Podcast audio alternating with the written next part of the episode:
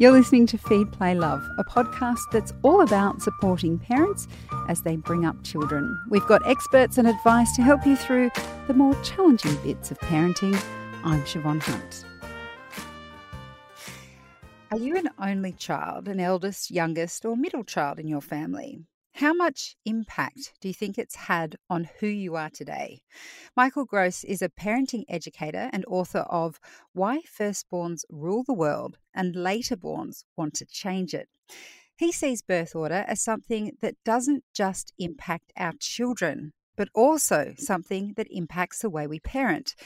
It was first published in 2003, and Michael has just revised it, mainly to incorporate how family size has changed over the years. Welcome to Feed Play Love. Hi, Siobhan. Um, how much influence does birth order have on the kind of person we are? Okay, that's a sounds like a skeptic there. Um, Not at all. I'm a youngest child, so I probably believe all of it. okay, a fellow youngest child. Look, it's leaves more of an imprint than we probably give credit for. We've got to look at it, it's the, the notion of this. What is it that makes up a human being? Is it nurture or nature? And it's basically, let's put it this way, that um, we're born with a temperament, we're born with genetics, obviously that genetic imprint, and that's almost like potential. That doesn't change over time. And what we put around that is the environment, which is probably what I call the family frame. And the family frame are, you know, what what's the impact of parents and and immediate family have on a child. And you can usually tell by that impact by what all the children in a in a family have in common. So if all the kids are independent, that's a reasonable chance that's a that's a prime value for mum and dad. Um, and so that's in some ways that's the sort of a, the, the parenting aspect. But what also we often miss out on is that um, there's a birth order personality or impact that families aren't an, even playing field. Kids are born into a different position.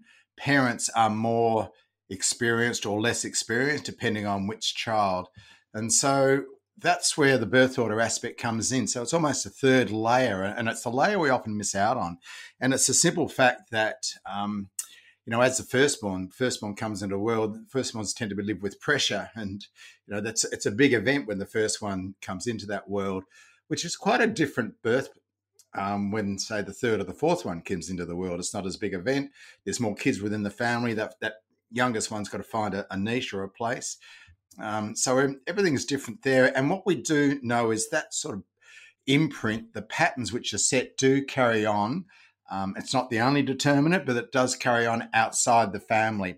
And I guess you see it in sorts of ways that, for instance, certain professions have more birth orders and uh, positions than others. So, law, for example, is a is predominantly firstborns, and I guess there's a status thing there. We, you know, it's a, more of a high status profession, so a lot of parents will push their firstborns to more towards that that way, I guess. So it certainly does have impact outside of families. But I guess what we're talking about is, you know, what's the impact on kids? What's the impact within a family? And it's quite significant. So if we take a three child family, eldest, middle, and youngest, can you talk us through the characteristics of each role? Yeah, look, and again, a, a three child family is a is a group. So we've got to look at the notion of you know how do groups operate, and that's how birth order works. We you, know, you put three people within a group, and you suddenly you'll all take roles, whether you're an adult or a teenager or a child, and fairly similar to, within a family that the kids will take up roles, so to speak. But there's almost some of the roles are predetermined. So if you've got your typical, and I'm going to say typical because gender impacts, and I can unpack that a little bit in a minute, and also the, the the space between kids impacts. So, um, in this day and age, we tend to have kids close together, which makes the birth order thing easier. So, typically, a firstborn is that sort of, uh, you know, that huge event what I that I talked about, and they tend to be the groundbreakers. Uh, parents often overdo it with the firstborn. There's a picture of them doing every single thing. Um, mm-hmm. Um, and, and, I guess they tend to be a little bit more anxiety prone. So when I think of birth order, I think of they're often a little bit more bossy. They like to be in charge. They tend to be the family conservatives. So, what do I mean by that? Is if you're an academic family, there's a, a reasonable chance your firstborn will be more academic. They sort of follow the family line, so to speak. Right. Also, the sort of the rule takers, they're not great risk takers when it comes to trying new things. I like to stick to the straight and narrow, and also tend to be a little bit more achievement oriented as well. So, firstborns have its privileges, get all the attention, and it also has its, I guess, its drawbacks. And the drawbacks is with that attention comes a certain amount of, of pressure. And then I guess you have the next one, uh, a second one. And the second, if it's family of three, tends to be either second or middle. And the second one tends to be different than the first. So you look at the first one, if the first one tends to be maybe an academic star, reasonable chance the second will do well enough to keep mum and dad off my back, but I'll do well in another area. They tend to have more friends. They tend to look outwards the, from the family as well. And we know the research tells us that middle kids or, or seconds tend to lead the family first. And that happened in my own family, where a family of three, where my um, my second one left the family first. Um, and you know they often look outwards from the family because they don't have that same sense of or the perks of privileges of of the first the youngest and i guess the youngest one in, in a family of three is born into a completely different position they should write a, a letter to their older sibling thanking them for breaking their parents in for them because they do they do have a relaxed more relaxed life in many ways and youngest ones also too and we we know that youngest tend to use what we call low power uh, communication skills to get by um, eldest one will often keep kids in their place by uh, less than pleasant physical ways sometimes, or or standing their ground and being assertive. And the youngest one realizes they can't out out um, outsmart or they can't outrun their older sibling, but they can actually certainly outsmart them. So they tend to be the one that that um, use charm and manipulation, etc., to get their own way. So they use a different set of skills. Typically, they, you know, I, I mentioned the firstborn is going to be more likely to be the family, um, the conservative, the follow the family way. Good chance the youngest one will be as successful as everyone else, but might do it in a completely different way. Academic family, well, I might be a tradie or, or do something quite quite different. Also, to um, within a group, they tend to be a little bit more the creative ones very often. Um, tend to be a little bit more of the creatives. They're also risk takers in, in some ways. They're not as hidebound by um, approval. Firstborns love approval, and youngest ones, because there's a space between them and their parents, have never had that so much approval, so much, so, so not as bothered by it. So they tend to be quite different. And also, youngest ones within a family, they often, it's not until their elder siblings um, leave or go their own path till the youngest ones start to shine because whenever a youngest one does something there's always an older one in the in the family to bring them undone. Um, you know look you idiot don't do that sort of stuff and so they, they tend to sort of be squashed to a degree. Um, and when oldest ones leave uh, they often will shine as well. So so there tends to be the three sort of categories. Now that we've got smaller families um, and that's part of the notion of the, the book why firstborns rule the world and later borns want to change it is that now we've got 60% of families in developed countries such as australia with two kids or less. We're starting to see this this small these small families and i put them now into almost two groups. You've got a you know the firstborns which are the eldest child or an only and we're starting to see the later borns which is the second group and that can be a second born and that can be a youngest as well. And also it could be a middle. But we don't see as many middles now because there's not as many kids who are surrounded by others. So I sort of tend to look at it a little bit more as firstborns and, and laterborns now. You mentioned there that you could unpack gender a little bit for us because I imagine there are a lot of parents now. I'm thinking of myself. I have a my daughter's the eldest and my son is the youngest. And I know that both my partner and I are very conscious of not putting certain rules on my daughter that I'm not prepared to put on my son or vo- vice versa because there were different rules for me growing up yeah. to my eldest yeah. brother. Um, what, how does gender play out today? Yeah, look, it plays out in two ways, and that's a, really good, you know, sort of question you you got raised. I mean, it's one of those hidden things that we hidden aspects of birth order that we often don't give enough credence to. So it plays out firstly is that culturally, some cultures will put more value, and I, I don't mean that in a nasty way, will value a gender more than others. And so when whatever that gender is which is highly valued, then what tends to happen is parental resources will go towards that that child. And the parental resources is often attention and, and other resources as well. They put more effort in, in some ways. And and so if if a boy is born second to in a culture which is more highly valued, that more highly values boys, there's a reasonable chance that firstborn, that, that secondborn might become and take up the firstborn characteristics which I spoke about, which is like the family conservative, follows the family way, takes the family farm, um, wears the crown, Prince William, etc. um, yeah. as well. So there's that aspect, and we live in a multicultural society, and so you know, we, I start to look around, you can actually see that in in place in some ways, and that's and the second thing is is the maturity gap between boys and, and girls, the fact that girls tend to mature and grow up a little bit earlier in the areas that we as teachers and parents value, such as verbal skills, um, reading, literacy, those sorts of areas. And what you'll often see is that if you've got a firstborn boy and then a girl who's born second, two years down the track, you'll often see that girl start to do exactly the same things as the firstborn boy can do. Um, and that can be a real discourager. So sometimes you'll see the firstborn boy gives up in that way, and the secondborn girl sort of almost takes over and becomes more like a firstborn. And it's called mm. a leapfrog, and it happens in in in, quite, in, in many circumstances. I'm, I'm, not too sure; I can't quantify it, but I see it happen and play out a lot. So there, mm. there are some factors. One of the reasons why that gender factor, particularly for second-born girl, is important is that when you're first born, the one thing you want to be is keep a competency gap between you and those who follow.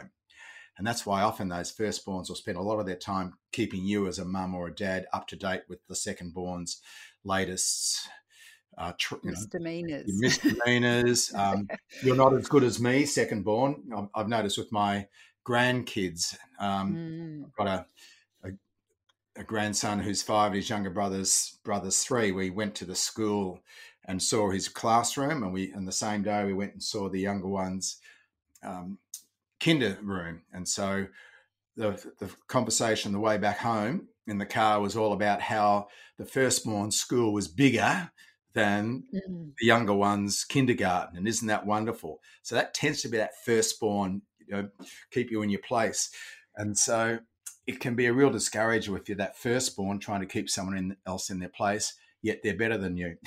and they, they leapfrog you. So that's sometimes when there where there are some quite some problems, and that depends a little bit on temperament. If you've got a, a temperament of your eldest ones, a little bit more laid back, um, and allow that to happen, well, then things seem to be fine. If that firstborn's temperament is is not so laid back, then there can be a few fireworks. You mentioned earlier that um, if you're an old, eldest child or an only child, you sort of mention them both together. Are only children, do they tend to have the same characteristics as an eldest child? They do. They do. They're super firstborns, but they experience, they don't experience the ignominy of dethronement. So they never, they haven't been dethroned. So they have those characteristics, but they also have, I think, their own set of characteristics, which is they'll often pick up their their, their same gender parents' birth order characteristics. That often you'll see those through, and it depends a little bit. I, I think if you're parenting an only child, um, I think you've got to be quite conscious and be don't be too serious and don't be too intense because there's an intensity factor there. One thing that firstborns and onlys have in common is they tend to be more introverts. They're, they're more likely prone to introversion, and they'll often pick up their parents' neuroses as well because um, a little bit closer to their parents. So they do share some characteristics. Um, but I think there are now uh, so many only children that if they were a, a, political party, they'd be now part of the mainstream. And so they have their own characteristics as, as well how does birth order impact the way we parent? For example, both my husband and I are youngest children. Hmm, good. that's that's the best. Um, that's a good partnership. That one, the ones. Um, you probably, I'm, I'm picking up that that, um, and I often say this in a joking manner that I don't know how the garbage is put out, but um, family, but it's pretty laid back. Whereas as we parent, we bring a a lot into the job of parenting. We're not blank slates. You know, we obviously bring our gender. We obviously, if we've been parented well or not so well, we bring some of those aspects into it. Um, and so, one of the aspects we bring into it is our position in the family, our birth order position. So, and we tend to to almost parent through that lens, and also will impact on how we relate to kids. So, you know, for example, I'm the youngest in my family by a long, long shot, and I spent a lot of time on my own. wasn't all that particularly happy about being the youngest one, and I certainly realised that, and I tended to, um, in many many ways, identify with my my youngest one. Um, you know, that she would often spend time on her own, and I feel, oh, poor kid, I know what it's like. So we tend to, you know, we can identify with certain with, with certain positions, but we also bring that aspect into it. So as a youngest one, most youngest kids, uh, as parents, are survivors. They allow their kids to take a little bit more risks because our parents took more risks on us, and we know it intuitively didn't do us too much harm. So we tend to be more go with the flow. And I think that a lot of firstborn parents, the, the typical reaction is, how do I fix this? How do I change this? Nice idea, Michael, birth order, but now what do I do with it? So I'm always very conscious when I work with parents I try and sneakily find their birth order, and often birth order firstborns want to control. They want to. They're very much like. Sorry if you're listening to this and you're, you're relating to that, but um, they often like to control things, um, mm. and and youngest ones tend to be a little bit more laid back. So we bring that into our parenting. And what about middle children, Michael? Because I guess ah, um, uh, the position. generation. Great position. Depends how you've been. Depends how you how you grew up. Um, middle kids often are very much into justice. It's not fair. You, you know, mm. it, it's. I don't get. I never got the privileges of the firstborn or the easy run of the youngest one. Um, I always had to sit in the middle of the car. Never got to, all that. And, and, so often fairness and justice um, is something which they bring into, into it. But I think that as parents, they tend to be a little bit more conscious of the fact that uh, no child should be left behind. That they're often more conscious of connecting with their kids um, on a one-to-one basis. So I think we bring that in. And from resilience aspect, second-borns or or or middles tend to be more resilient because flexibility is one of their gifts. They've always had to sort of um, they don't have as high as expectations. They've always been woken up to pick up the firstborn from kinder and school and those sorts of things. So they sort of had to fit in, which is a great gift in many ways. So I think missing the middles and having less middles around is probably a losing a, a gift to the world in many ways. Um, so yeah, that's they often the diplomat. Diplomat. Oh, My definitely. sister's a middle one. She's definitely the diplomat of the family. Yeah, we, we call them the glue. The, the middles tend to be the glue in the in the in the family and glue in the group as well. And one of the things about middles, of course, is the fact that, uh, and I believe you practice on your siblings. Um, mm-hmm. um, you know, the, a lot of the skills you learn within your family, you, you know, you, you, learn how to negotiate, you learn how to give in, you learn a bunch of stuff, which stands you in good stead when you go into the playground and, and the school ground. Um, and middles tend to learn how to duck and weave from the eldest one and they also learn how to boss or manipulate or get on or whatever it is with the youngest one. So they they they learn a bunch of skills around working with people, and they tend to take that into into their jobs as well. Those sorts of things don't just disappear.